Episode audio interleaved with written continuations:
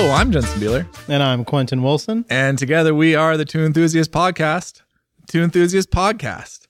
The flummiest motorcycle podcast on the internet.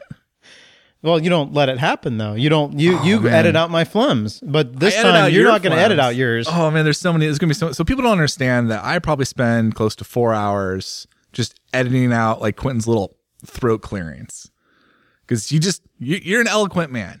You speak with eloquence. You're. I put the Quint. You don't turn your phone off during the podcast, apparently, but oh, no. you, you speak with eloquence and and, uh, and a certain surety. But to do that, you you kind of give a little. oh, yeah. Yeah, sure. It kind of sounds like your van when you start it up. Yeah, no, it doesn't. That's that's way worse because it would be. Pop. So yeah, I got. I'm still kind of recovering a little bit from the the mega flu that I got uh, a couple weeks ago, which just if you notice, like nothing got done on asphalt and rubber. Oh yeah, there's number one. There we yeah. go. Uh, yeah, just like a week of just unable to get out of bed. Just absolutely leveled myself and a few of our motorcycling friends up here in Portland. We all got it at the same motorcycle-related shindig, holiday shindig. Uh, I think we figured out who patient zero is, and I'm just saying that person should watch their back. Yeah. Like, they... Some stuff's going to go down. Yeah, I bet. Retribution style. Mm. I just watched the uh, the Tanya Hardie movie. Oh, was that good? It's pretty good. It's yeah, good. That's a, that's it's a, a Portland, good Portland thing. Story. Yeah, it's Clacking a Portland... Down sure. the clack. Uh-huh. Um, but, you know, patient zero is just going to get like a baton to the knee, just yeah. Nancy Kerrigan style. Kerrigan. Kerrigan, that one for sure. Yeah. Kerrigan Ugh. can't, Kerr, Kerr can't. Kerr can't. Nah. Almost. Yeah. Well, I'm still recovering. You're getting Kerrigan'd away. But, um, so yeah, I think we had a happy holiday to you, sir. Yeah. Happy New Year. Yeah. We're we're still kind of going to shuffle through the last of our, our twenty seventeen news. And I think next show, maybe talk about the future. Yeah, we like the future. Uh, you were telling me before the show that you had an interesting experience of a different Italian kind. Oh, yeah. So just today, I got a chance to ride in a Ferrari Testarossa. And a Testarossa is a mid-eighties supercar.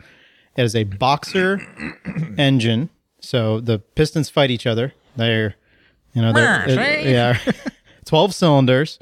Uh, the cylinder heads, it's really just the valve covers. This is red. The car that was on my wall. Yeah, kid. everybody. Like anybody that's, I would, even even kids that are younger than us, even deep into millennials, had Testarossas because it's just a, it's a quintessential Ferrari from the eighties because it has the gills on the side, right? It's Miami Vice's fuck yeah, now? Right. And because of that, because of the Miami Vice, it was a white Testarossa.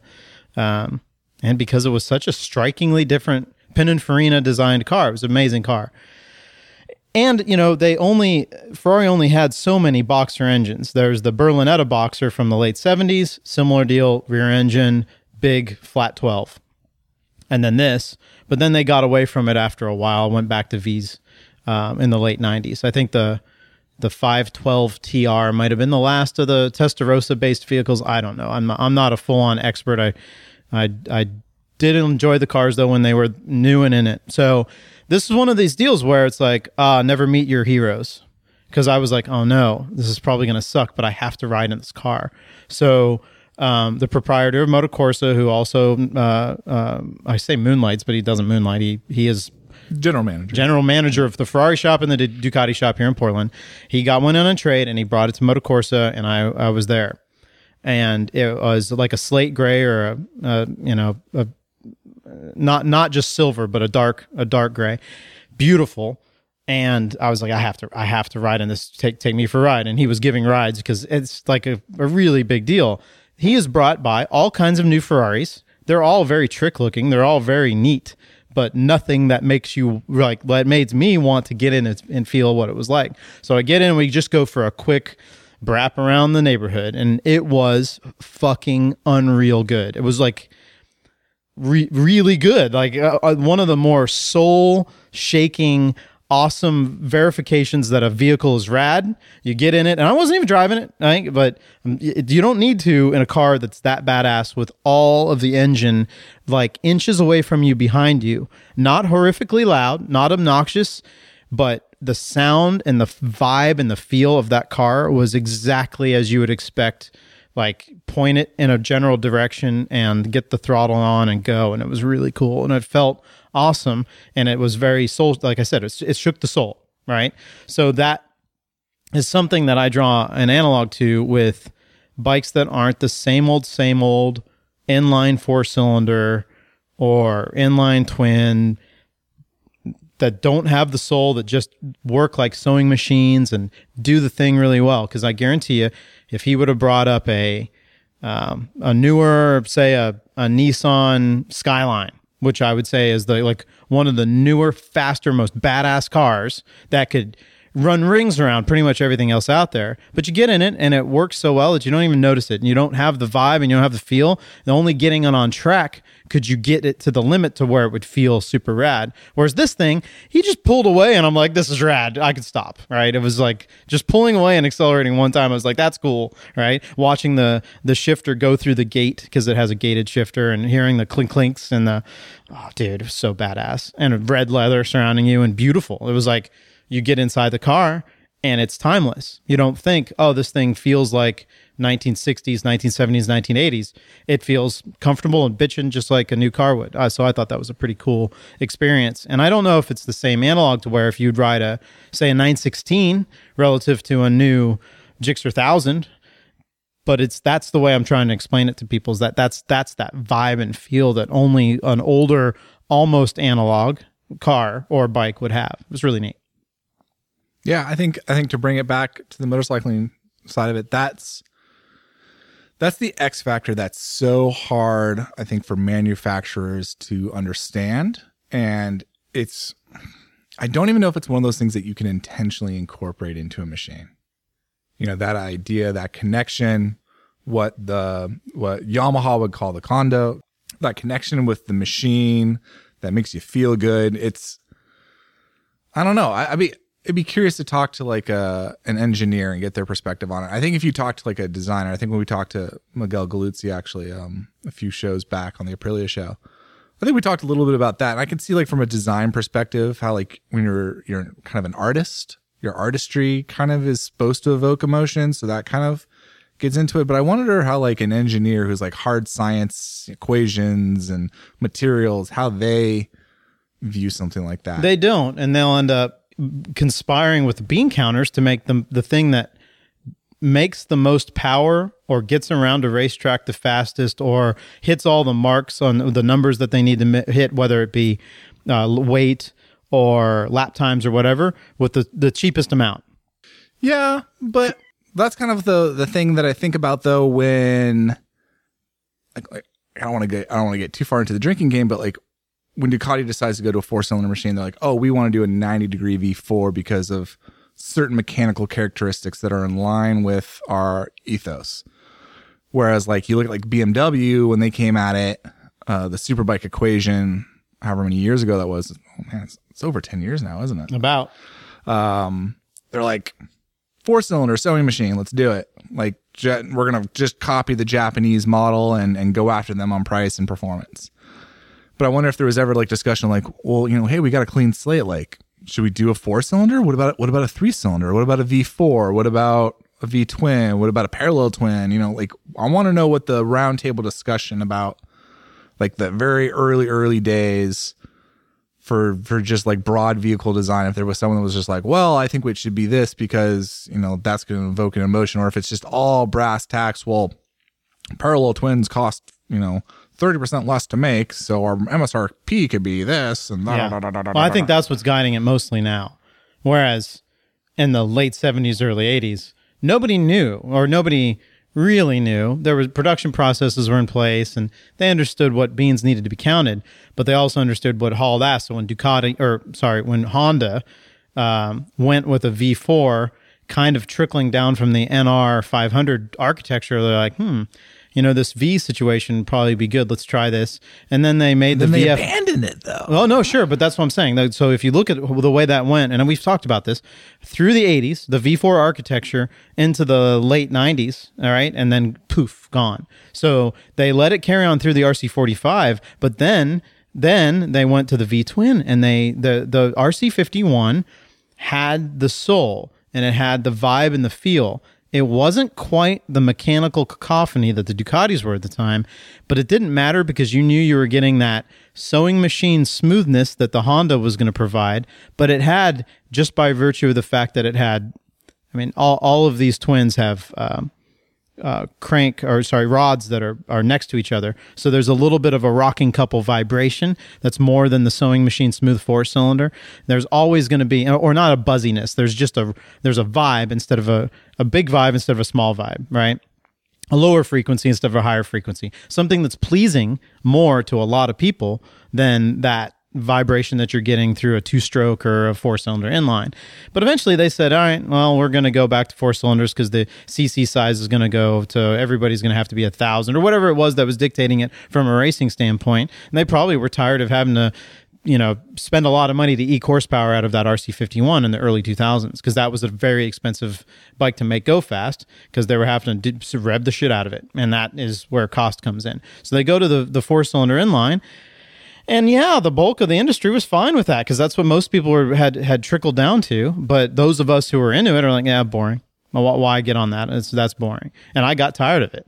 I mean, about, so by the mid two thousands, there I was with a uh, uh, a Triumph six seventy-five, and even that kind of got old after a while for me. And I get back on twins, and I'm stoked. So would it be something that they come back around to? I don't know. For me, like you, you said the V four went away, and it didn't. It just got sequestered yeah. into bland horribleness. Like yeah. the V fours ended up going in, and this That's, is this is the tragedy of the V F R line, really.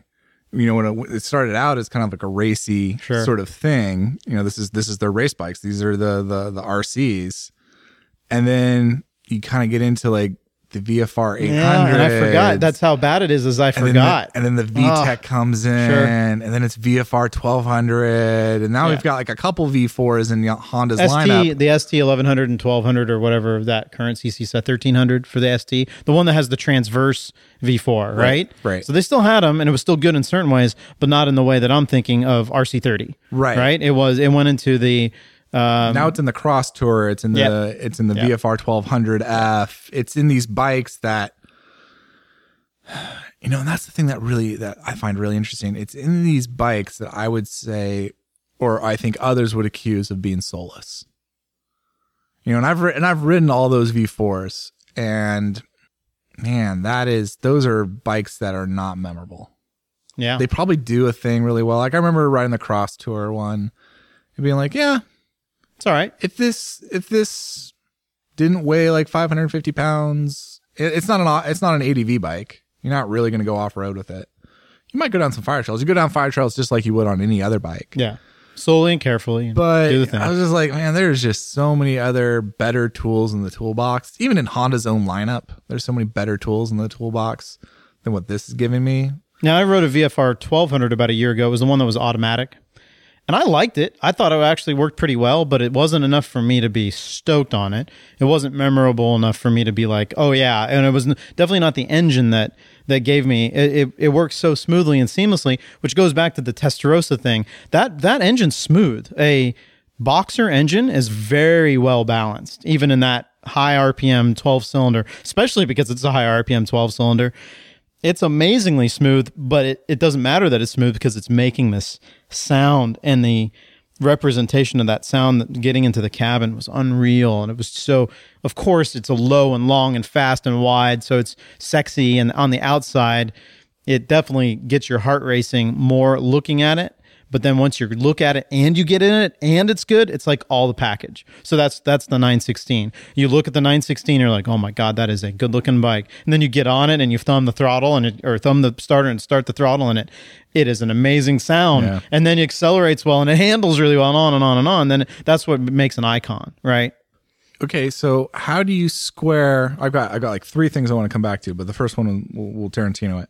How do you square what you just said with the nine sixteen? Having a V-twin engine and let's say an M V Agusta F four, like seven fifty or one thousand, one of the older Tamburini yeah. designs, which I would say have for me the same yeah. visceral experience. Sure. And that's that sewing machine inline four cylinder. Yeah, but they figured out a way. Um, or they just... Is, by, it, is it the design? Is it just the, the bodywork and the, the aesthetic? So you do. You approach that, and it's one of the most beautiful. It, it's iconically good. It's going to be good. It, it's timeless, for right? For me, it might be the most beautiful motorcycle yeah, ever. I, I agree. There, I was just looking at one today. I'm thinking, damn, that looks good. But strangely, it was sitting next to a nineteen eighty-five G S X R seven fifty, and I was like, fuck, that seven fifty looks really good too. It's strange, right? It's just part of... Part of what your brain, what your brain, what fires what synapse, right? But you're right on the mechanical side. The M V, it is raw. They are more raw. That four-cylinder engine that's in there is more raw and makes more vibration. It has more of a mechanical sound to it. It sounds, you know, a lot of people make fun of me, but it sounds like a diesel at low R P M, and it has just a growl to it that is like no other. Well, it's that weird, like, undertail exhaust. It has a weird shape to the pipe. That's part of it is the exhaust, but you don't really hear the exhaust when it's sitting there on idle over the sound of the engine itself, which is gnarly. I mean, it's a very uh, loud, I'll say this is a loud four-cylinder. I don't, because when they were designing it, they were like, we're going to give this radial valves. At the time, that was a big deal. Uh, hard to explain that, but basically the the valves don't um, approach the combustion chamber in parallel. They come to come in at a little bit of an angle in a radial way. Look it up. Sorry, I can't describe it very well, but it's a good it's, radio. It's yeah. unique to that. And the Honda, uh, there was a there was a Honda six hundred or five hundred from the eighties, and maybe even my maybe even my X R six fifty still has that radial design. I'm not even sure. Twin. It's it's a different it's a different thing than than most would do, because you have to grind the cams at, at an angle. So that was one thing they did. Does that make the sound? No, but they I don't think they thought through any kind of like, well, we have to make this quiet because we have to pest the emissions, the noise emission standards. Whereas every Japanese manufacturer has been on that program, putting weird stuff and and on the cam chain side of their engines forever to to reduce the sound, et cetera, et cetera. And they were like, no, I, I'm pretty sure they just didn't give a shit what is light and what what what is going to be fast, right? So they would do that. So, and I think that's what happened with that bike. And it does have a different soul to it. It has a different sound to it than a normal Japanese inline four. But you're right, it's the same thing. Same goes with the Yamaha Crossplane. Holy shit, do those things sound good? And it gives you a completely different experience riding it. But I'll say, you ride one of those and it still feels very tame and, and bland. And it's bizarre. You're like, this makes the sound that I love, but if you get on it, you're like, well, it works like a sewing machine. It's so strange. It's it's a kind of a combination of sound and vibration and feel, butt feel. I don't know if we have to, right? Is it butt feel? I think it might just be like philosophy and idea. Because like one of the other things I wanted to circle back to was what you were talking about with the V F R twelve hundred. And it's not a bad bike. It's not a bad bike. No. It's just, it's just not a V F R. You know, when you look at that lineup of, of motorcycles and the history that it has, I think Honda has done like such a disservice to V F R owners and, is, and in a way has left them by the wayside with where they've taken that brand, maybe not realizing that that there was like a loyal brand that they were building here along the same vein as, say, a Goldwing. Yeah. And they've kind of been abandoned. And I think the V F R twelve hundred was the bike that really like solidified that abandonment, because it just, it it's not a great tourer. It's not a sport bike. It's heavy. It's big. Yeah, okay. It's got the V four engine in it. And the V F R line, I think Honda tried to take the the modern day V F Rs and make them the the showcase for its best technologies. Yeah. You know, they were the first, I want to say they were the first bikes from Honda to come with A B S. They were the first bikes the to V V T. come. The V V T. The, the first bike from Honda to come with the V TEC, yeah. branded as V TEC, variable yeah. valve timing. And then they were the first bike to come with the dual clutch transmission, the D C T. And, you know, that's, I don't think that's what V F R owners are in it for. And I don't think Honda really got that. And I think that speaks volumes to maybe how, from like a philosophical point of view, Honda doesn't understand its owners, and maybe the Japanese brands don't understand their owners. The same thing talking about like the Yamaha R one with a cross-plane crank. Like from a mechanical point of view, it should be doing all the things, but there's something in the execution that misses the mark. It's the ruthless efficiency. And I think that's for it. Like they're so good at making it so good, right? That, that, that efficiency gets, it, it, it, it softens up the sharp of the, of, of this visceral, whatever that is that we're, that I want, whether it be the sound or the vibration or the, or the way the bike handles or whatever. I think that maybe it softens it because it it's just so good, right? You get on and it's seamless and it does all the things, and you don't, you don't have to deal with any weird idiosyncrasies like you do with the Ducati or with you like you do with the M V. And I'm not saying idiosyncrasies well, as in any it, European brand, really. Sure, but you get extent. on. That's that's why I did dislike the B M W S one thousand R R. Is you get on it and it is ruthlessly efficient. It is so damn good that it's not. And that for me, I, that that that that embodies what we're talking about right now. As you get on a, you get you approach the bike and it's ugly as all get out, but you know damn well it's good. Right, you know that it's the the shape and the size and the all the stuff. It does the thing. And then you get on the thing and it's comfortable. It works pretty well. It's, there's nothing wrong with the cockpit. Everything is generally where you need it to be. It works okay. You thumb the starter and you get going, and it just works. And it works really well. And you haul ass on it, and it hauls ass for you. And I don't know. For me, it just doesn't do a goddamn thing for me, which is really bizarre. You'd think the top of the top would do that, but it it, does, it doesn't, right? Whereas the Honda, when we were riding uh, this year for Deathmatch, uh, rest in peace, Deathmatch. But the Deathmatch, uh, riding the S uh, Honda C B R. S P, yeah. C B R one thousand R R S P two? S P. It was just an S P.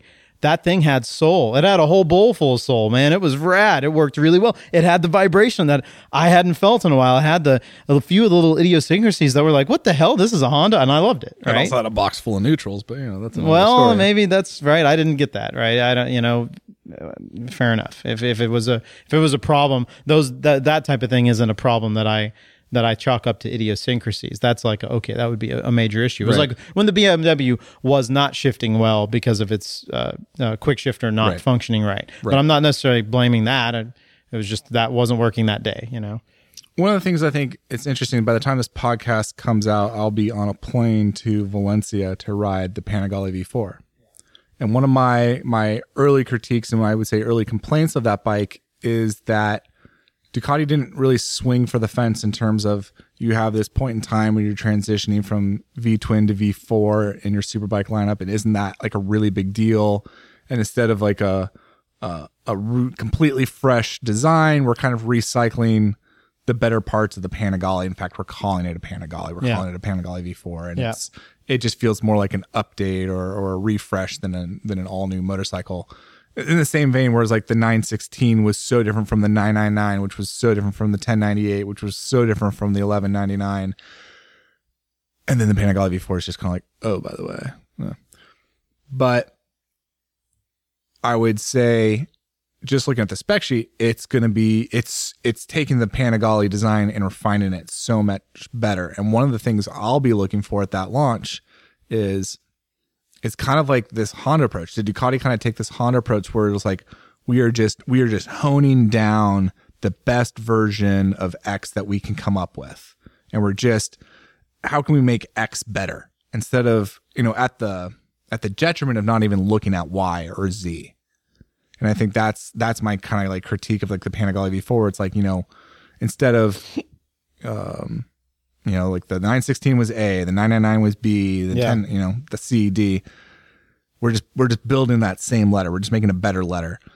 And I'm gonna be really curious to see if that's if they've lost some of the artistry in that. If there is that resonance and that connection and that emotional, visceral reaction to writing a just a better version of something versus a a new motorcycle that could have evoked more emotion in me when I first saw it. Because I, I mean, that's that's my that's my biggest problem with that bike is I, I felt nothing when I saw it. I was like, oh, that's like the old bike.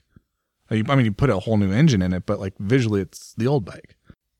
Yeah, for me, it, I was like, oh, it looks like a Super Sport, the one they just came out with, right? I like, I, oh, yeah, I it, don't really. I mean, it looks like a Super Sport because the Super Sport looks like a Panigale. So I, I to sure. me, it just looks yeah, like another sure. yeah. twelve ninety-nine. But to finish up one of the other points I wanted to Tarantino back to, I've been thinking a lot about the future of the motorcycle industry. And we talked about this at our live show in the last podcast. And, I, and I'm kind of like, I'm still kind of trying to see the whole board, but I have this feeling that the American market, or at least maybe the, definitely the American market, but, but to some extent the Western market, has missed the, the moment to have motorcyclist transportation. And we're about to commoditize transportation through autonomous vehicles, which is going to leave automobiles and motorcycles and trucks and all these other things as purely recreational items. Like, like I feel like that could yeah. be that could be the thing. And the brands that are going to s- succeed in that new transportation paradigm are going to be the ones that are able to connect rider and machine the most effectively.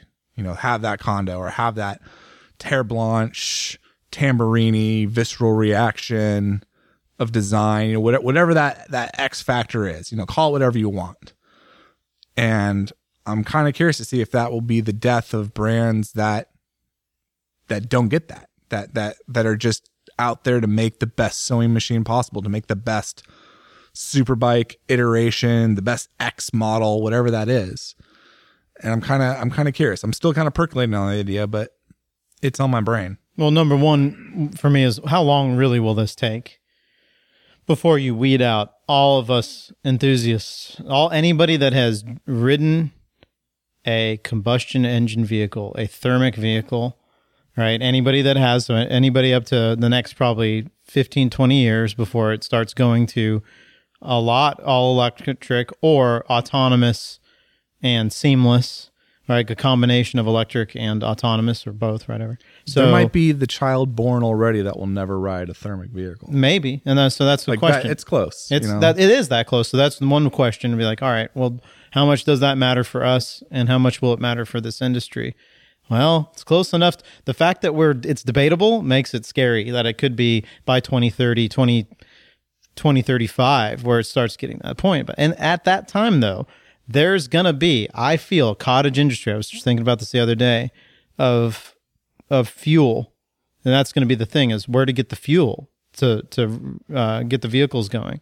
And I know there's a lot of people out there like, you're crazy. This is not going to happen. But yeah, I don't know. It's not that far off well, to think that it might be difficult to secure the fuel if most of the vehicles are, are transferring to non-fuel based. I don't think it's going to be difficult. I think it's just going to be, what are you what are you going to be willing to pay for it? Yeah, it'll be expensive. Because, sure. because that, you know, that and that was the argument I had with when I interviewed with ExxonMobil and, and I asked them, you know, like, what's your hundred-year plan? What, what are you going to What are you going to do when the, when we run out of oil? And they're like, "Oh, we're never going to run out of oil." And we had this like big conversation about finite resources. But there is a little bit of a truth of, as it gets more scarce and the price goes up, the demand will lower, and so it's totally feasible to be like, "Yeah, you you know, fifty years from now, when you know electrics or hydrogen or whatever, you know, nuclear, you know, power yep. plants take over in terms of of what moves our vehicles." That there won't be gas stations on every street corner and it yeah. won't be readily accessible, but you could probably still buy a barrel on Alibaba or Amazon and yeah. have it show up, but it's just going to cost like, you know, like a fifty gallon drum is going to cost you like ten thousand dollars or something. Or, or there'll be some sort of cottage industry because there are so many millions upon millions upon millions of these vehicles. Now the bulk of them, the, the, the, the Ford Escapes and the Toyota Camrys, that nobody's going to really hold dear and they'll end up getting recycled, et cetera. But those who have very weird exotic cars sure. and motorcycles that are the still hobbyists. Thermic, yeah. that they're going to stick around because they're still cool. And can you imagine what it'd be like as a kid born in twenty forty, you know, fifteen, twenty years old in the, in the late twenty-one hundreds. All right. Um, or twenty, what would it be? two thousand? How do we say that? It would be late two thousands, right? If it was like twenty sixty-five, right? So there's that person. Now, I'm about to be dead, or I will late, have been late dead. Late twenty-first century, right? twenty-first century. Um, there would that would probably be a really cool thing to run into. Hey, so and so is going to go start up their nineteen fifty Ferrari, or hell, even a nineteen eighty three hundred Z X or something. This this piston engine thing. They did what? They they started vehicles with what they did, they right? It, it would be kind of a mind boggler to to approach something that's not electric or that isn't like a hydrogen based thing. And then you've got this gnarly cacophony of engine sounds and weird old shit, yeah. right? I mean, I mean, truthfully, I don't think it's gonna be any different than how we view steam engines today. Yeah, no, that we're would like, be oh, it, like right? we're gonna go down to the park and then a steam engine train's gonna go by, sure. and oh, oh, this is how we got back. This is this built the backbone of America. Um, and watching Jay Leno start his steam, like there's plenty of YouTube videos of Jay because Jay's a steam engine fanatic, right? And so he has a bunch of them. Watch a few of his, how he starts his vehicles. It's a process. It's fascinating. Absolutely. Is this something that I want to do every day? No, but it is an interesting thing for sure. Yeah. The one point I want to add, there'll be a tipping point. We've talked about this before. There'll be a tipping point where synthetic gasoline, the price of which yeah. will be more effective than what we're pumping out of the ground. And we already see that, like, uh, I want to say it's like twenty dollars, thirty dollars a barrel or a gallon. So that's that's the future. You know, we're going to have synthetic long block chains of hydrocarbons built in a lab, maybe at some sort of volume, so it's a little bit cheaper, but it's going to be it's going to serve a hobbyist yeah um, movement. But I think about the future of, you know, what that means for the motorcycle industry, though, in terms of volume. Like, motorcycles is recreation, and if we're not bringing new people in because there isn't a transportation component, I don't know. It'll be it'll be interesting. I'll be really curious to see if fifty years from now, if motorcycles are as popular as, you know, steam trains are right now, which would be scary.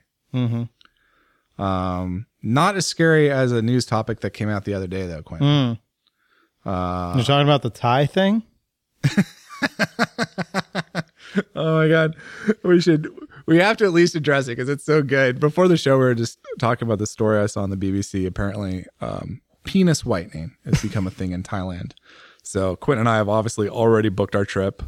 Um, I, I I picked out a lovely shade of alabaster. I don't know about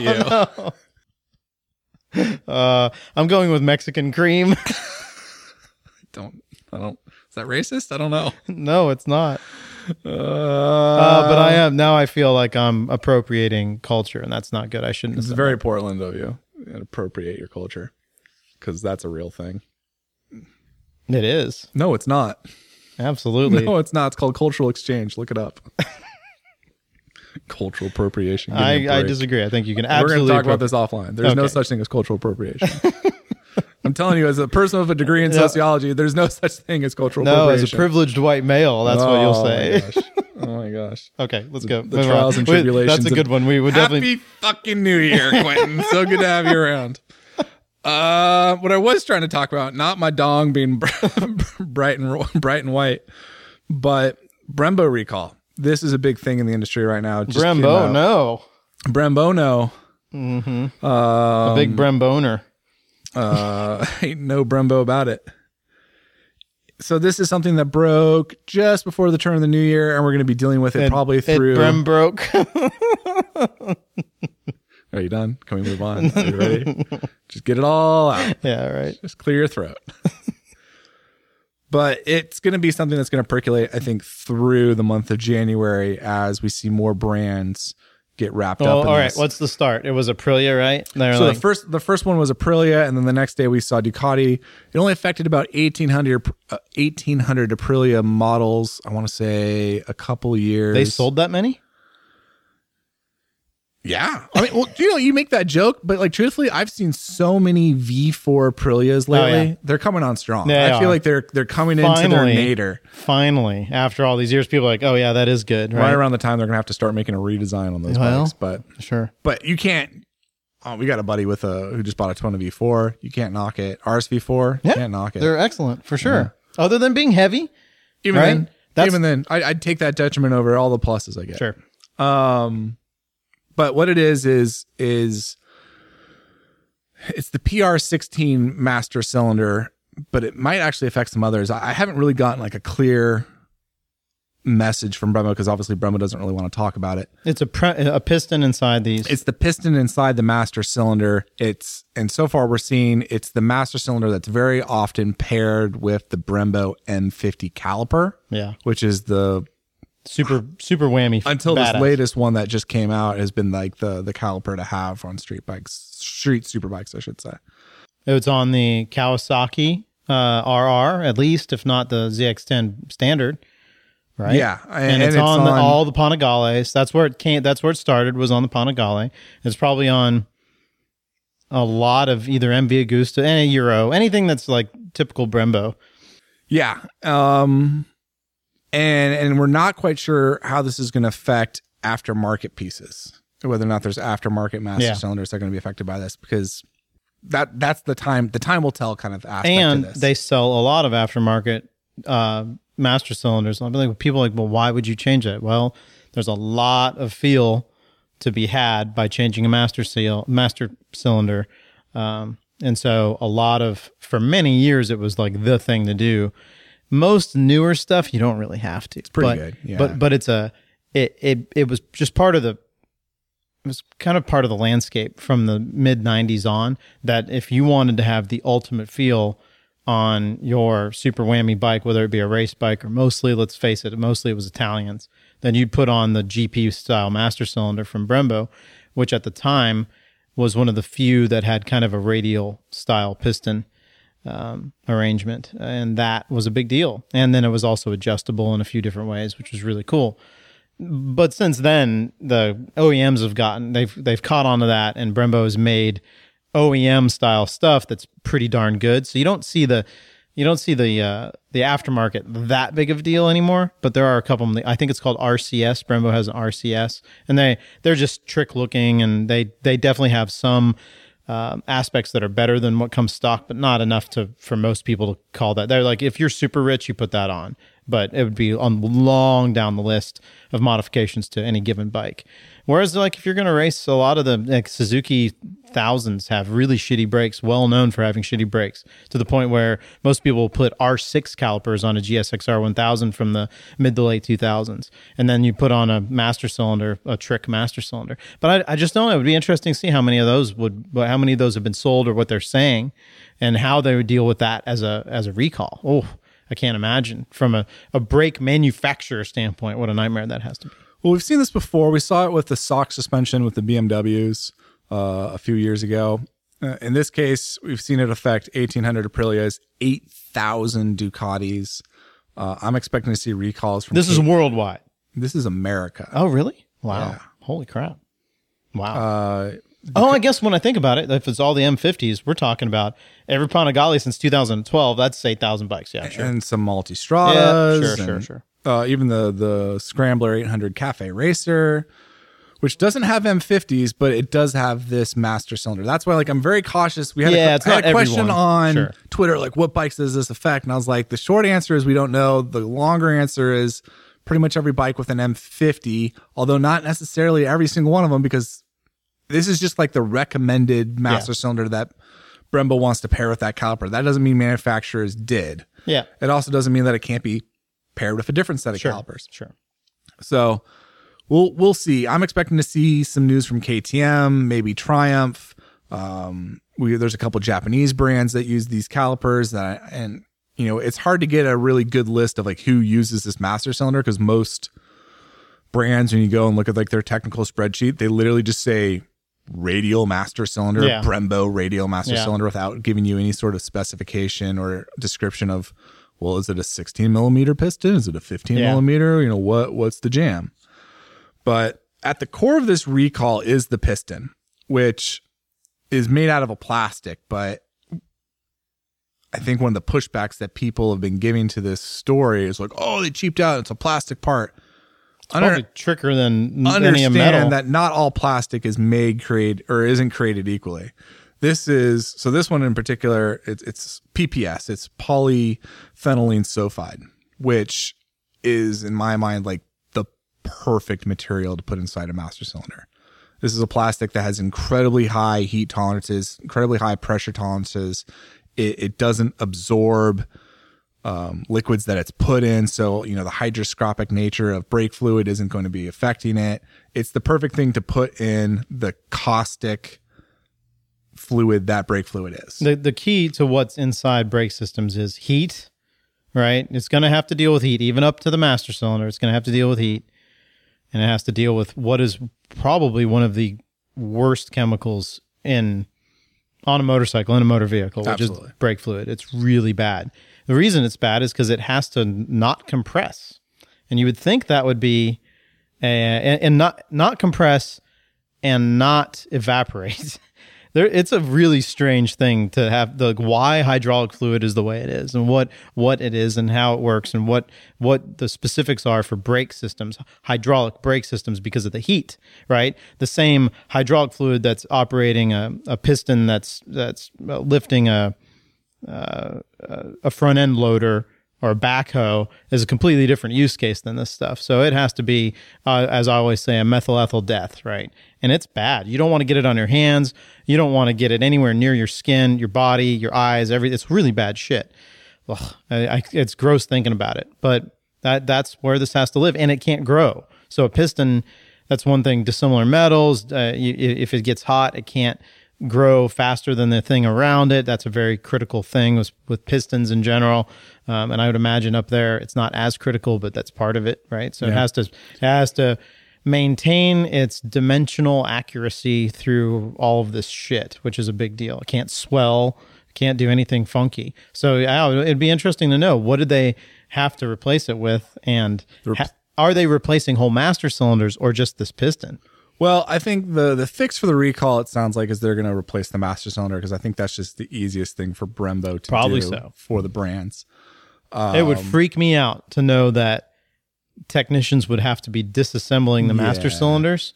Yet you're introducing more potential failure modes on a on a critical system, right? A critical system that I wouldn't want to... It may be one thing if it was a throttle. Yeah, it's a critical system and there's some danger there, but you can replace re, remove and reinstall a component of a throttle system. You better be able to do that as a technician. Whereas the brake thing, there's so many different failure modes that are, can be introduced by a human being having to go in and R, R and R that piston. Oof, I wouldn't want that. A lot of finicky little things, little clips, et cetera. Yeah. yeah. Um, so, so we probably should have front-loaded this at the beginning of this conversation, but the, the issue is that this this plastic, this P P S piston, through its the man, there's a defect in the manufacturing process that, like, when they extrude the plastic, that can cause... Um, some porosity in, in the final product. And that then creates this opportunity for the piston to crack under extreme use. And they're basically saying under race usage, under heavy A B S usage, and um, if the bike tips over and falls on the master cylinder side, it could, you know, that impact could hmm. damage and cause this crack. If the piston cracks, the brakes basically fail. So you go into a turn, you have no brakes. That's a bad deal. Uh, it sounds like it was discovered on a few Ducati motorcycles in Europe. It sounds like there was three separate incidents in uh, Europe. I think they were all on the racetrack where this this failure mode happened. Ducati with Brembo examined it and realized what was going on, and then the recall happened for all brands, or is going to happen for all brands that use this this master cylinder. And the fix, um, I mean, they're going to go back to an aluminum piston, which is interesting. Yeah. Um, so I don't like, you know, you go back to talking about like the, the different metals and the yeah. expansions, and you're like, I don't know how aluminum works in that application. Obviously, I'm sure it works fine, but here's it. what they have to do is the, the machining is going to have to be perfect, and the anodizing or whatever coating they're going to put on has to be perfect. It probably costs a lot of money. Uh, that's uh, sure. The plastic is probably cheaper. Maybe not though, right? In this in this level, I bet it's six and two threes. It's just w- whatever was easiest to get or source. Wouldn't you love to be a fly on a wall at the Brembo factory to understand it? But you know, what, what can you do? If if they've determined that this is the way to do it, great. If if it's all, if it's getting to this point now, I can say that this probably the the start of this probably happened years ago, right? You get one failure like that. Can you imagine how difficult it would be to diagnose that? I mean, everybody's like, oh, well, you'd find a cracked piston. It's like, well, that's unheard of. It would be so difficult. Somebody to, crashes a bike and blames, oh, I didn't have any brakes. And you're like, bullshit, right? And most of the time, did you bleed your brakes? Then most of the was time, there error the, in the thing? And, and, and most of the time, it's rider error. So, and most of the time, this is the real, the key to this, is that by the time the bike is crashed, then all of the crash pieces, and often the master cylinders are one of the first things to go, then you would say, oh, well, it, that was damage caused. And if even right. if the piston was cracked, they're like, oh, well, that, what can you do? It got hit at fifty miles an hour hitting a solid object. Of course it's going to break. What, what, whatever. Then they would have to see repeat of that. And then they have to say, ooh, potentially have a problem. So very complicated, very time consuming. So my guess is that it's been years coming. So they've had to not only get to the point where they, uh, they acknowledge that there's a failure mode, but then that they have to redesign it, which takes a lot of testing. So it could have been a year's worth of testing to get into it to make it right. Gnarly, fucking gnarly, and that's that's a big deal for sure. Yeah, it's going to affect a lot of a lot of bikes, and um, we shall see how it all plays out. You know, we've seen other recalls like this where brands come out kind of ahead because they do a really good job of of mitigating and taking care of their customers. Uh, we talked about the Yamaha recall, I think one of our in one of our earlier days yeah, podcasts. Sure. We've talked about the B M W recalls. So I'm going to be curious to see how this all plays out. Um, They're doing a good job. If they will, it would be just like the Yamaha recall and just like the B M W recalls. They do such a good job of covering it that people don't lose faith in the brand. They suffer through the inconvenience and they get it done. And I mean, have you heard one person say, I'm not buying an R one because there was a recall on it? I've never heard anybody say anything like that. I've heard people complain, well, I'm not buying an R one because the cranks break. No, but that's in, you know, race situations. And I've heard a lot of it because I'm in the industry and I'm around a lot of racers that have had their cranks break. But me knowing better that a lot of that could probably be down to poor engine assembly or Uh, lack of mechanical sympathy on the rider's part, whatever the thing is, I don't trust that as a, oh, all Yamahas are shit. So the same goes with B M W. All B M Ws have a raft of issues, but as long as they take care of them, the customers don't seem to, to mind, right? The only thing that's different here is it'll be different brands dealing with the recall. Yeah, that'll be interesting. So it'll to see. be Aprilia having to deal with Brembo's yeah, issue. It'll but that's be Ducati good. having to deal with it's Brembo's good, issue. Because everybody's going to have to be at least as good as the best person. So if Aprilia is handling it quickly and easily and paying the dealers a lot to do the thing and making sure they're getting paid retail on the part and whatever the make whatever the things are that they could fudge or screw with, which you really can't with a recall. If they're the high mark, then everybody else is going to have to come up to that. So uh, it's strange that this is one of the few times Hopefully. where the market actually will dictate it because it's a cross manufacturer recall. It's not that common. It's interesting. Some similar to the uh, the airbag recall on cars. I don't right. know if you remember that. Takata, yeah. Takata, Takara, whatever my it was. Toyota had that too. Yeah. Yeah. A lot of people have had to deal with that, and I. Um, don't, I, I think that was how, well, dealt with very well across brands and everybody had to manage it. Right. Yeah. I mean, to put that company out of business too, though. Well, then that's, just, that's uh, fair enough. That, then that highlights that company as being a problem. And I think the bigger issue with the Takata recall was the sheer volume. Yeah. Of it. There was just, it just millions and millions of cars and it's going to cost thousands of dollars for each one. Yeah. And there's just no recovery from that. Whereas like, something like Dieselgate with Volkswagen, where it's yeah. like, yeah, we did some shit. It's going to cost like eighteen billion dollars yeah, later, it's though. It's going to cost us like twenty billion dollars, but we make like thirty billion dollars a year, so no big deal. I think that's the difference. Um, but yeah, you know, I'll be very curious to see. I'll be very curious to see. And I'm, I think we still have a couple more brands that come out of the woodwork that I'm expecting to hear from. Um, this is a recall that I've known about for about a month and been having to do research and dig around on. So it's good to finally see it come to light. The Bothan Spy Network is strong. Yeah. It's good. So you got some early on stuff saying, hey, this might be happening. Hey, go dig. Yeah, so you yeah. dug. Were you the one that broke the story? Not really, because Aprilia brought it out. No, you- I, I waited until the recall came out just to just to make sure there was accuracy. But I think we were we were the only publication that picked up, like, I think everyone else at the time just republished yeah. the N H T S A thing, which is like two hundred words and no sure. information whatsoever. We were the only publication that was like, this isn't just like an Aprilia, because it was Aprilia that came out first with it. Yeah. Like, this isn't an Aprilia brake recall. This is a massive Brembo master cylinder recall. And we expect this, this, and this to happen. And the next day, sure enough, Ducati comes out. And we, we're still waiting for, at the time of this recording, for other brands to come out. But I, I'm pretty confident we'll see a couple more. Not to Bremboast. Not to Bremboast too much. um, so, and, you know, we did a little bit more digging on the, the N H T S A documents than I think most people do. So sure. There is that. Uh, you want to move along? Oh, yeah. This one, I think, I don't know how much of a conversation we're going to have about it. I just think it's really interesting. Honda is going to have a factory-backed eight-team H R C endurance team at Suzuka this year. And they haven't? They have in the past. They, they've been very content to let kind of like factory supported teams. Yeah, F C C. Do the bidding. F C C, yep. Musashi. Musashi. Um, those are usually like the two big ones. And those are the ones where you see kind of big Honda's names. World Superbike yeah. or MotoGP riders, you know, filling in along with a couple like maybe Japanese huh. Superbike specialists. But this is going to be like, like Honda livery, Honda. And H R C, the, team since, H R C. I wonder when the last time they actually did. Was it Seven Stars back in the? I know, because that would have been That would have been the mid two thousands. That would make you wonder when the last time H R, did they say? Yeah, I think I've got it. If I can find it. Because the Seven Stars livery was just a black bike with literally seven stars on it. And they always, they used to do eleven was the number because, um, and the, and the, it's kind of a weird thing in the, uh, the way they look at the numbers. eleven is one, one. And so they would have the, the fastest of whoever was the number one and number one. So eleven ends up being the one with the most cachet, right? I think maybe even when uh, Rossi and Colin Edwards rode, um, that they were eleven, but I'm not sure. Yeah, I can't find when the last time they did it for Suzuka, but a part of this announcement was the fact that they were also going to have an H R C team in the All Japan Superbike Series. And they haven't. And that's the first time they've done it in ten years. Huh.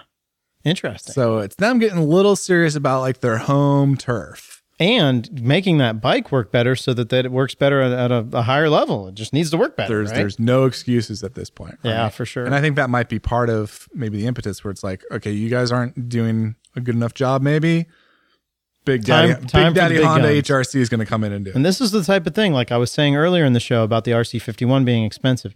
The R C fifty-one full superbike had aluminum cam drive gears, like one race only level shit, and a fuel injection system that was bespoke, and a pump system that evacuated the crankcase of air, and so much tr- dripping trickery that most people don't even know. And that's the level they had to get to to beat the world. And they would, even with this quasi-compromised thing, being a, a twin racing against the four cylinders. Now... Yeah, they. I've got something. You know, if you look at all of the numbers, that bike should still be pretty fast. That engine should be making plenty of power. The chassis should be good because it's light, et cetera, et cetera, et cetera. So the, I I maintain that I think that bike is a is a world beater. But the question is, is how much? It's money, right? They're deciding, okay, we're gonna have to put some more money into it, or maybe they're just feeding into the next. They're feeding into the next V four, right? Might be next year when they come out with a V four and they're just getting their team set up. I don't know. I don't, I doubt that, but. Well, I think part of it too, I don't, I don't follow the Japanese Superbike Championship close enough, the All Japan Championship close enough to, to speak intelligently on that. But I do know Suzuka, and Yamaha has won the last three years in a row. At, at Honda's home turf. At Honda's home turf, at a race that Honda has run. So they've been, there's been forty runnings of the Suzuka eight hours. Honda has won twenty-seven of them. Yeah. This is a race that Honda is used to winning. And in recent years, that's been challenged. We've seen the Suzuki teams do well. We've seen this Yamaha factory team. Again, a factory Yamaha team, not a, yeah, you know, proxy war, yep, factory supported team. Yamaha Racing, Endurance, what do they call it? Yamaha Endurance Racing. I forget the f- Yamaha Factory Racing Team, like literally the name. Yeah. Um. So I think they're kind of like answering that call, like, oh, so you guys are going to come in and you're going to bring your G P riders, and it's going to be a factory effort straight out of Iwata. Okay, we will answer that challenge because we are Honda, and this is for honor, and this is our home course. We own. They literally own the, the track. I'm surprised it's taken this long. A little surprised. I think. I think. Well, I think there's a lot of things at H R C, but that, I think it's waking up a little bit to the neglect that has come to its racing programs. Yeah. Well, they, a lot of them, and Ducati in the same way, rest on the laurels of their G P program. As long as they're winning G Ps, they're pretty happy, right? They're like, well... Yeah, that- I think I think, I think, think in the hierarchy of things, for, for Honda, the priority would be winning MotoGP is one, winning All Japan Superbike is two, and winning Suzuka is three, and maybe two and three could be interchanged. And then like maybe under that is like World Superbike. Superbike. Yeah. Um, and that's just on the road side. I, I don't get into the dirt yeah. politics, but I get it. You know, that would be, that would be how I read that. So as long as Mark, as long as Mark Marquez keeps winning like races, I feel like Honda's fairly satiated, but I think they're like, we need to start racking up some wins in, in All Japan Superbike and, and in Suzuka. Like that's, we should at least be doing that. If we're not going to go win World Superbike, we at least have to do these. Next, they got to figure out their Formula One engine because it's been a bad deal. Formula none. Yeah, that's oof, painful. All right. Um, bu- bu- bu- bu- bu- bu- bu- bu- my next thing is M V Agusta finally bought back, bought back its stock from Mercedes A M G. So now it's all Rusky controlled.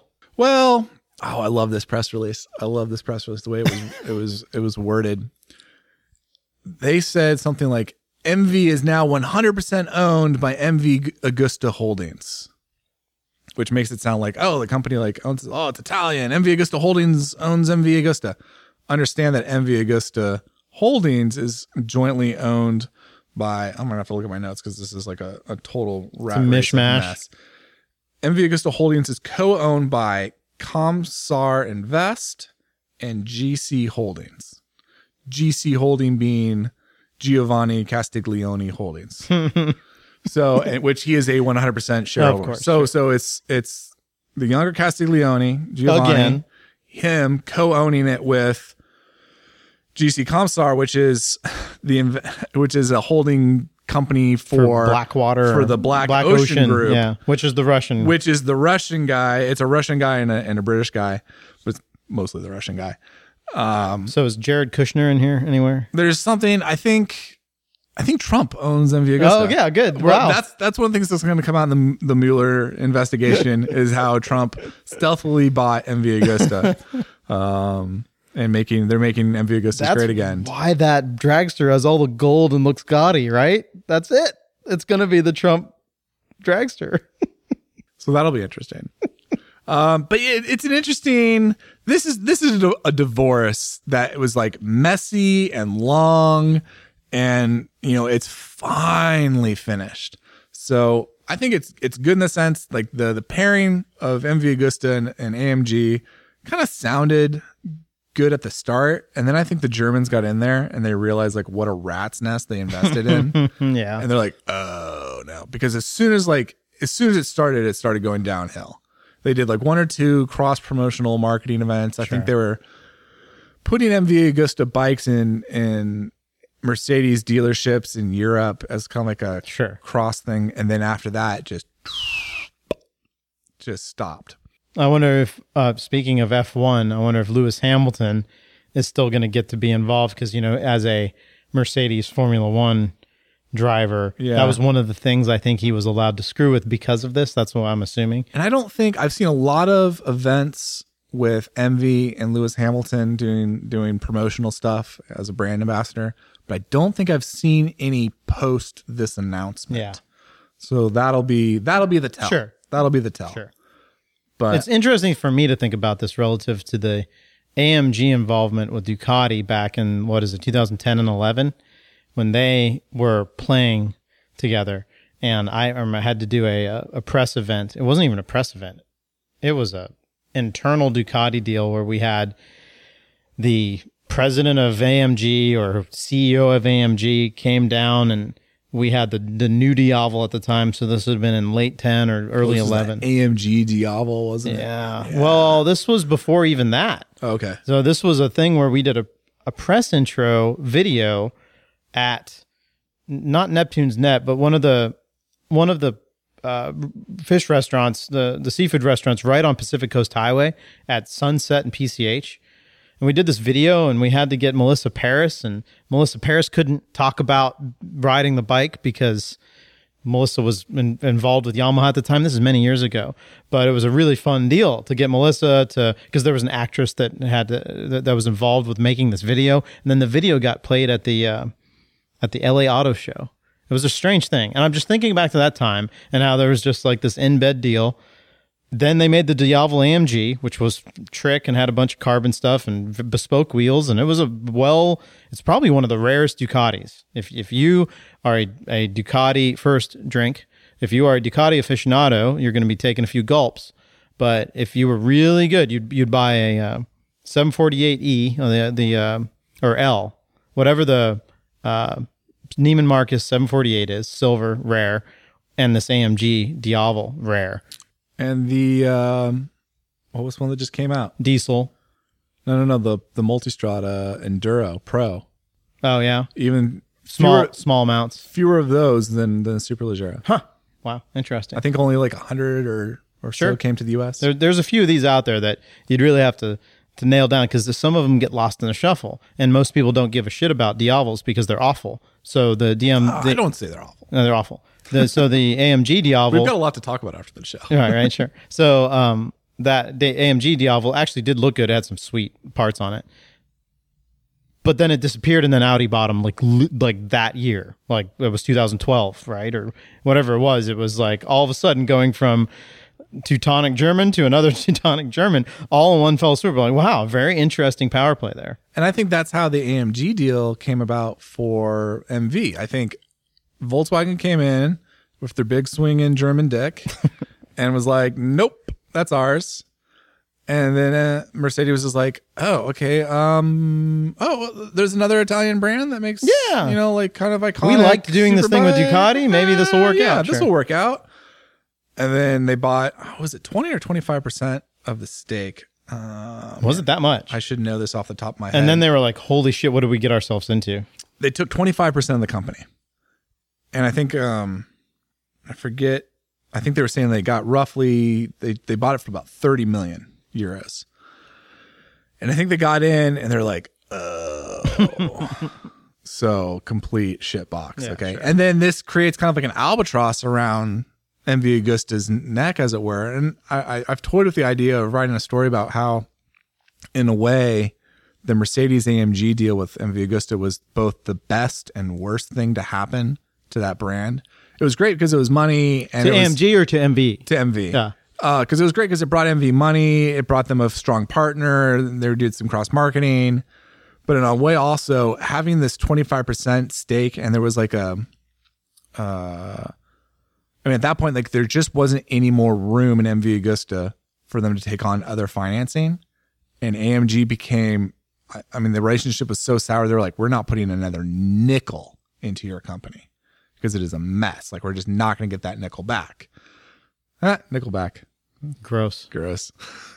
um, but that then created this situation where M V couldn't take on any more capital. And they really, you know, during a time when they had such a cash flow issue, it wasn't that necessarily the bikes weren't selling. It wasn't necessarily that they weren't growing.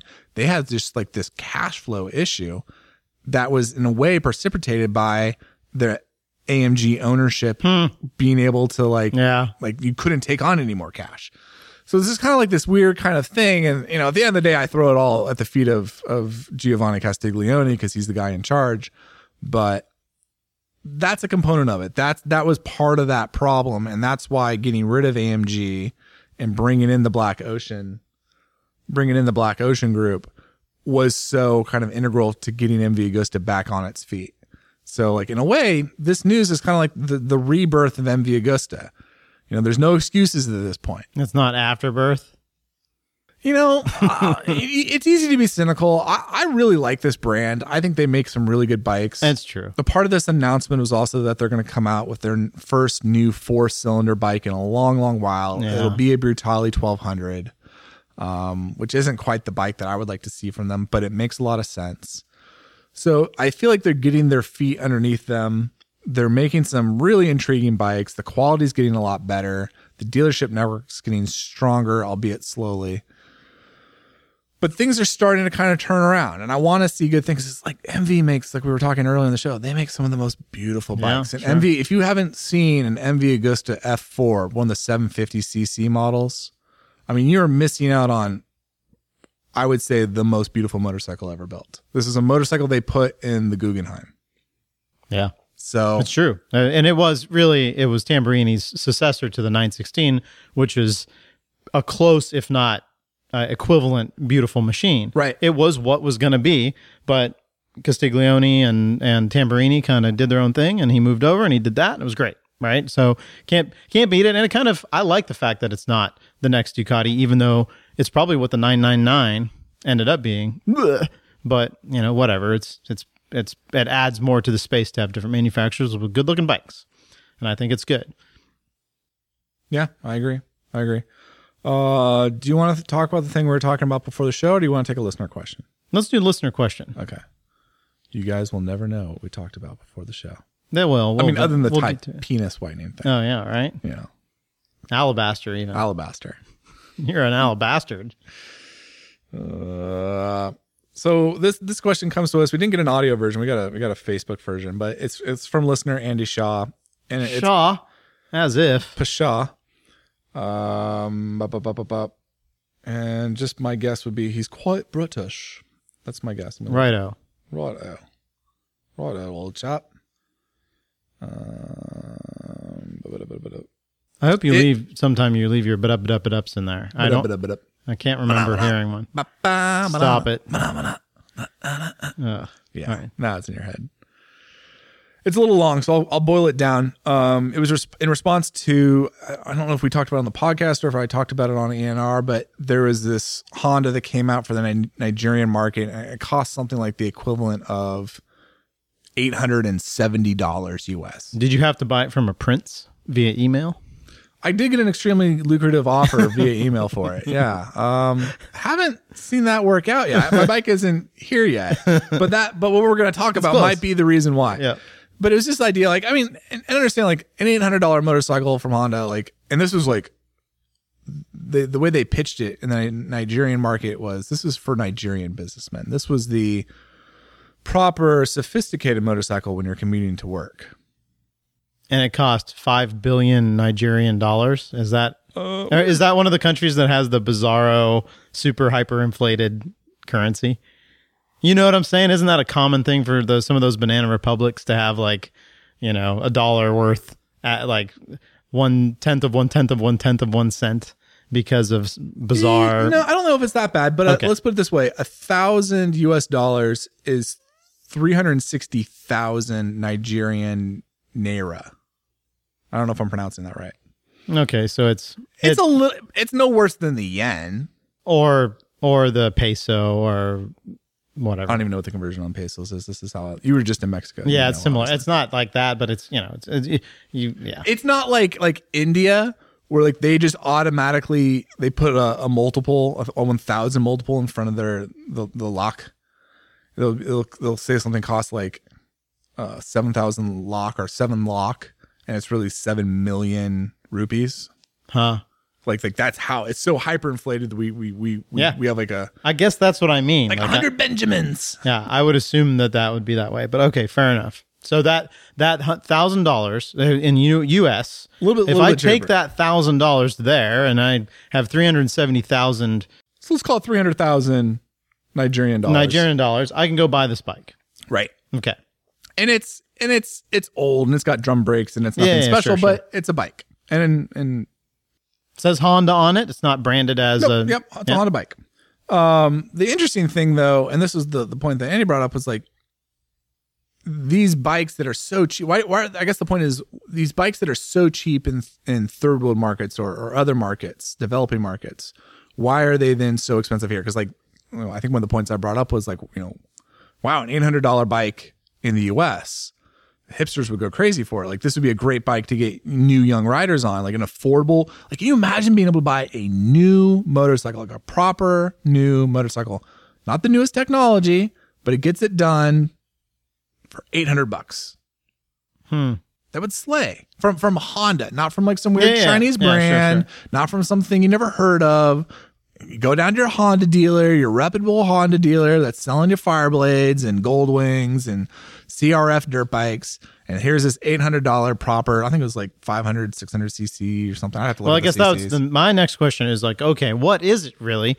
Because a lot of these bikes can be many different forms. I, I, so if it's a super cheap Indian Honda engine, because they make a lot of the, the very specific style of engine in India, fair enough. And if it's a one twenty-five, that's one thing. But if it's a six hundred, even if it's a single, if you're saying drum brakes, that is a bit of an interesting thing. It's like, well, does it stop okay? I, I mean, I guess I apologize. It's a one. It's a one ten.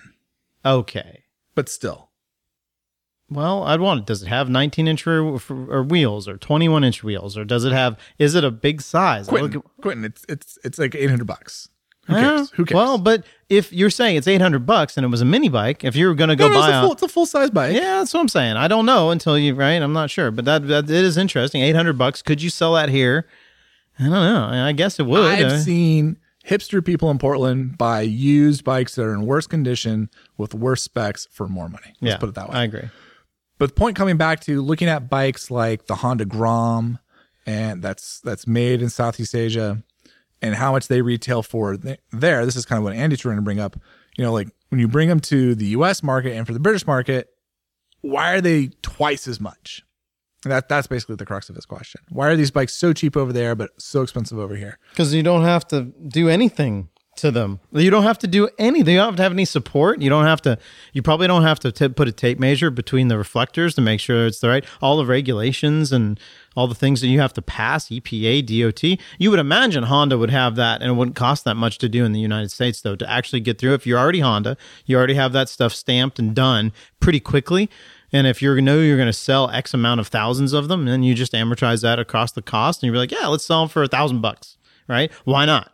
Yeah. It, there, I, my response is there's there's a lot of reasons, and you just brought up some really good ones. The fact that like the Nigerian market probably isn't as worried about certain items on and, the motorcycle, and that's an assumption. The American motorcycle. It's an assumption. It could be completely wrong, but that is an assumption, and I would I would assume that. Well, they're get, certainly not as worried about the emissions. They're certainly not as nope. worried about the noise. Sure.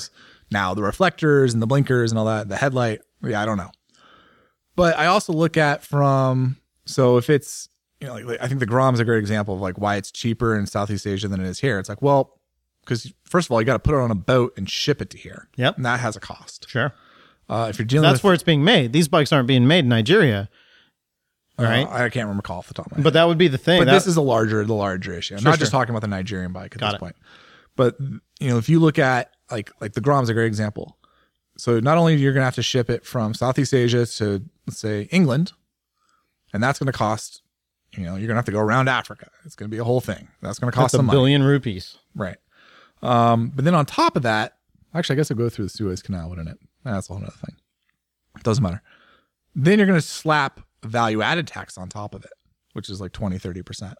And it's the same thing with the U S, and this was one of the things that why... in a lot of ways, the Trans-Pacific Partnership, T P P, was actually kind of a good thing for the motorcycle industry. It helped bring in like these, lower these tariffs across both countries, and like that would make things a lot cheaper. But, you know, if like you're going to, uh, you know, export something out of, you know, let's say Thailand, it's probably going to get slapped with some sort of tariff when it comes into the United States or, or, or you know, England or the yeah. European Union. I'd have to go and look at the tariff charts sure. to understand what that is. I don't think, I think for us, it's only like ten percent or something like that to come from Southeast Asia, but I'd have to double check it.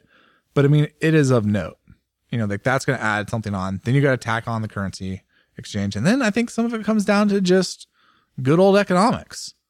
Supply and demand. Um, There's not a lot of eight hundred dollars bikes in the U S, so I can charge a thousand dollars because there's just sure who am I competing with? There's no one forcing, there's no competitor forcing me to have a cheaper price. Yeah. And when a Grom comes out and it's only like what like like three thousand dollars, thirty-two hundred dollars, that sounds cheap. You know, that sounds like a cheap price, even though they might go for a thousand dollars in in in Malaysia. So, and you think they would, if Honda said, "Hey, why don't we sell this drum-braked small C C, but big size bike in the U S. Um, we're going to have to put make a part system. We're going to have to, this is something I, I think about is having the parts in the United States on hand. There's a cost to that. Going through all the legal mumbo jumbo, there's a cost to that. Getting the getting it to the dealers, et cetera, et cetera, et cetera. Um, but even if it was a thousand, and it makes sense that you could do that from a cost standpoint, you usually try and quadruple the material cost. You're probably stamping the same stampings that they've been stamping for thirty years. So the cost of actually making the bike's probably not that much. Would would it just dumb down the rest of the brand if you had such a cheap bike? Would that make it seem like most people are like, well, the jump from that one thousand dollars bike to the thirty-five hundred dollars Grom is a bit like, what the hell? If you're making this, then why can't that V F R eight hundred be six thousand instead of twelve or whatever it is? I don't know. Probably because you're not selling like a million of them. Yeah, well, sure. And that's the question is like, if they could... if there was a market, are they just that blind to it? Or are all these things we're talking about, would it mean that that bike really would be about thirty-five hundred dollars? Which is probably the case. It'd be interesting to talk to a Honda bean counter to, to find out. I'm really curious. I'm, I'm on Honda's website right now. Do they even sell the Honda Cub in the U S still? I don't know. I don't know either. The Cub or the... Uh, the, the, the Super Cub. You know, like, like the bike that they've literally made like a billion of. Yeah, I don't... I don't know. I don't think so. I don't think they do. I think it's the, I'm looking at the Ruckus, P C X, Metropolitan. I find that really interesting because, you know, that, I mean, it's literally the model that you meet the nicest people on. Yeah. And that whole kind of revolution for motorcycles for the mainstream. Stamp, stamp, stamp. They've been making them for sixty years or forty years. Or well, not, and that's the thing that I find interesting, where it's like, that is a bike that you're literally making millions of. The costs of the tooling and the production and the design have been so thoroughly amortized over yeah. the millions of these bikes that you've created that they are so, so very, very cheap to create. You stamp and it, you're, you're almost it, getting pure profit every time you yeah, stamp one and you're out. Doing it in markets where it's super cheap to do manufacturing anyways. And this idea that like, that you don't bring something like that to a market like the U S, I think is a little interesting. You know, I'm looking at the Ruckus is twenty-seven hundred base M S R P. The Metropolitan's twenty-five. So the cheapest Honda two-wheeler you can get on is twenty-five hundred bucks. Those are scooters though. Those are scooters. Oh, you know, I mean like real street, motorcycles. Street bikes. Well, Eh. We we like to divvy that up a, a, as motorcyclists. Two wheels is two wheels is two wheels, I think, to the layman. So, you know, why why isn't there like a eight hundred dollars super, Honda Super Cub option for the U S market? When you're, you know, when you're stamping them out like like candy in, in developing nations. Didn't they just say they're going to start making the Monkey for the U S market again? Well, they're looking at it. You know? So this uh, this comes to that conversation. It's like, well, if you're going to make a Monkey, then could you just redo that Super Cub or Dream or whatever that thing is that I'm thinking of that you're talking about? I don't, I don't know. I don't know, man. I don't know what the market is, but we're at the stage where we kind of need that. Like, well, that, that's kind of what I'm saying, right? Like that, you know, it kind of goes counter to my, my comment at the very beginning of the show about, you know, the future might be just recreation, not transportation. Sure.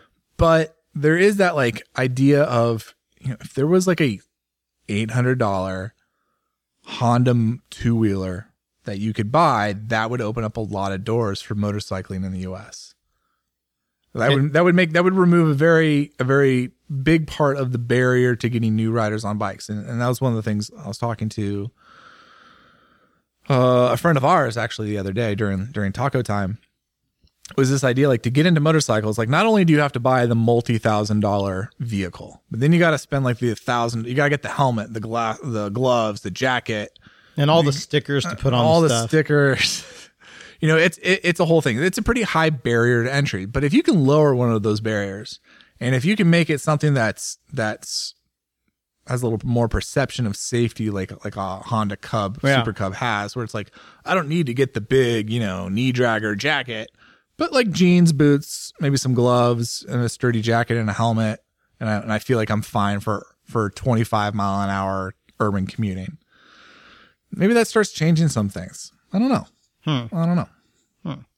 I agree. I think that it could be. It could be that we keep thinking of small bikes as three hundred to five hundred cc singles and twins that are sport bikey, where we were talking about entry, quote unquote, entry level, when what we really need is super entry level, like really, really small. eight hundred dollars and you're getting into uh, a Nintendo Switch and a T V You're level getting, of don't even cost. think of, don't even think about it in that way. Think about it. That is the cost of a decent e-bike. Yeah, which are kind of a thing now in urban communities. I mean, a cheap, cheap e-bike. Uh, yeah, like not even not fuck. Right, that's a good e-bike. Oh my gosh, they're probably thirty-five, four thousand dollars right. for a basish, not right. that technically savvy one. Yeah. Huh. So hmm. I was down at the local hipster bar in my neighborhood the other day, and some guys showed up on. Uh, fifty cc moped, and, and like his, he and his friends were geeking out over how cool this thing was. Now he had removed the pedals, so it was basically, it actually, truthfully, it looked just like a, a Honda Super Cub. Yeah. Um, I don't know if it was a Honda model or not, but sure. it had that that look because he he de-mopeded it. Yeah. And it was essentially a fifty cc. And this is a common scooter. Thing in Portland. This is a big deal here. There's a lot of, there's a there's actually a uh, a group of people. I think they call them the puddle cutters. It's a it's a club, right? And so the I haven't heard about the club, but I've definitely seen them at the yep. Mac track when I go do Supermoto. There's yep. usually three or four of these guys, and they're like rebuilding engines in between sessions. Oh yeah, they're gnarly. Little engines are all like fifty to eighty cc's maybe. And there's part of me that's like, oh, because I hate scooters, but those not scooters, and the way they sometimes make them like little road racers. Yeah, there's part of me that's like, okay, that's kind of cool. I, I would totally have a go on one. Whereas somebody, I see somebody on a Lambretta or Vespa that's all tricked out. I don't have any desire, even though I know it's like a two hundred cc fire-breathing two-stroke, and I bet it's Hall's ass. I don't have any, like, no, like, feeling of, oh, I really want to ride that. Whereas one of these goes by, I'm like, even, and it's going twenty miles an hour, but it sounds like it's going eighty. I'm like, fastest mosquito I've ever seen. Yeah, right? It looks like it's uh, bizarrely fun, and I'd be totally down for that. Yeah, for sure. It's a thing. It's interesting to see. And it's interesting to see that's kind of a part of the cultural zeitgeist, that it's kind of on trend. And I don't feel like it's something that manufacturers are um, giving any any power Not yet, to, but or, maybe, or any maybe sort of that's the thing. To. All right, maybe that's the thing. And this is something that Alta isn't struggling with, but is thinking about. I was like, okay, what other than uh, what we've got as far as dirt bike? Like, what can right. we? And I hear it a lot. Of, a lot of people ask us, when are you going to make a mini bike? When are you going to make a smaller bike? We want a mini bike. Well, we get this a lot at all the trade shows. Really? And, yeah, surprisingly, mainly because there are uh, a bunch of electric dirt bikes that are like trials bikes for kids, trials ish, like the Osset. The Ossets, right? They look like trials bikes, and they're intended to be trials, but really they're just a small bike for kids, right? Yeah. But in the end, what most people use them for is is just having a little electric bike for your toddler or a little bit older than toddler. So for us, it's like, oh, if if we had the bandwidth, holy crap, it'd be wonderful, because then we could get them young, like K T M has done with and all their fifty cc bikes, right? It's amazing. And they can grow these kids up, right? From fifty cc's on up, they know to ride orange. They have it in their heads that orange is good. They That's what they had when they were kids, et cetera, et cetera. So I think that would be awesome, and hopefully we get to the point where we have enough bandwidth to do that. We've got to focus on what we got for now, but we are getting a lot of people say it, for sure. Hmm. That's interesting. I, I, I wouldn't see that as like the next move for Alta. No, no, no, no, but it it's part of the the the, the thing that's that we have an, to look at. Yeah, that's when you're an established motorcycle brand with twelve other bikes in your lineup and you're hitting all the segments. Now you need to bring people in to get there, possibly. To get there. I don't know if I'd say at twelve, but I'd say if we had five more or the next iteration of the bike a few years down the line and we had we we could grow that at the same time, I think that would be awesome. But again, you can only you're only so big and you only have so much engineering bandwidth to be able to utilize uh, being a startup, you know. So I can't imagine. Whereas I could see Honda, absolutely. Honda, stamp them sure. out. Yeah. Stamp them out. Done, right? No, I'm not even saying electric. I'm saying gas. I'm saying whatever. Small bikes. Oh, we already have that platform. We've had it for thirty years. Let's rejuvenate it, right? If they don't have to make it Euro four legal or worry about carb or whatever the thing is, right? Because a lot of under fifty cc stuff, you can do whatever. I wonder if you can still sell a two-stroke under fifty cc. Or I bet you can in the U S. It's so... It's so Wild West under fifty cc's. Like I remember, I think this has changed, but when I got into motorcycling, under fifty cc's didn't even need a, a license. Yeah. I think as long as you had a helmet on, yeah, you were good to go. Because I remember seeing a few of those when I was in college. It's true, and it might still be that way. In Portland, I know I've seen enough of those people on wicked scooters. When I say scooter, not conventional scooter, but like stand-on scooters oh, with a yeah. gnarly two-stroke with, with, with a handlebars. Big old... um expansion chamber hanging off the back of the thing, and there who knows how many cc's those are, less than fifty, that's for sure. Just me, right? Dangerous as all get out with wheels that are, you know, four inches.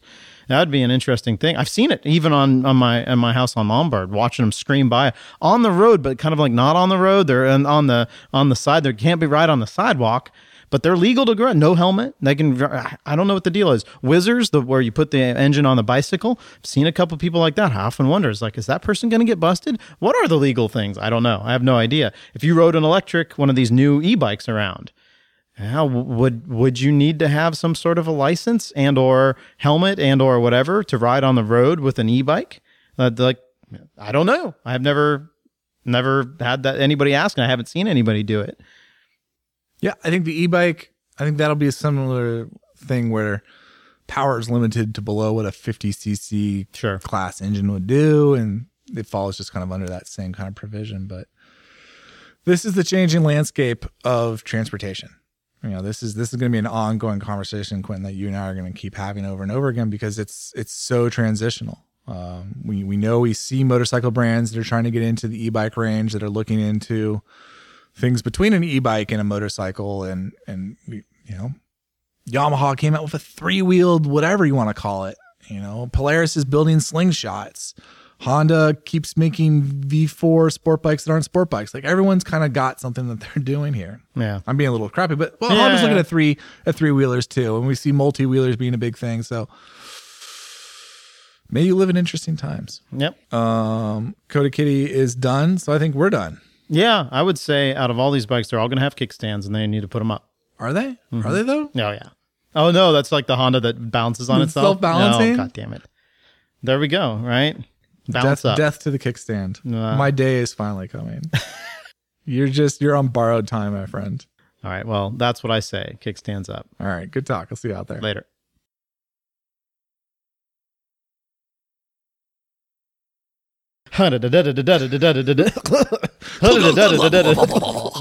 Pop.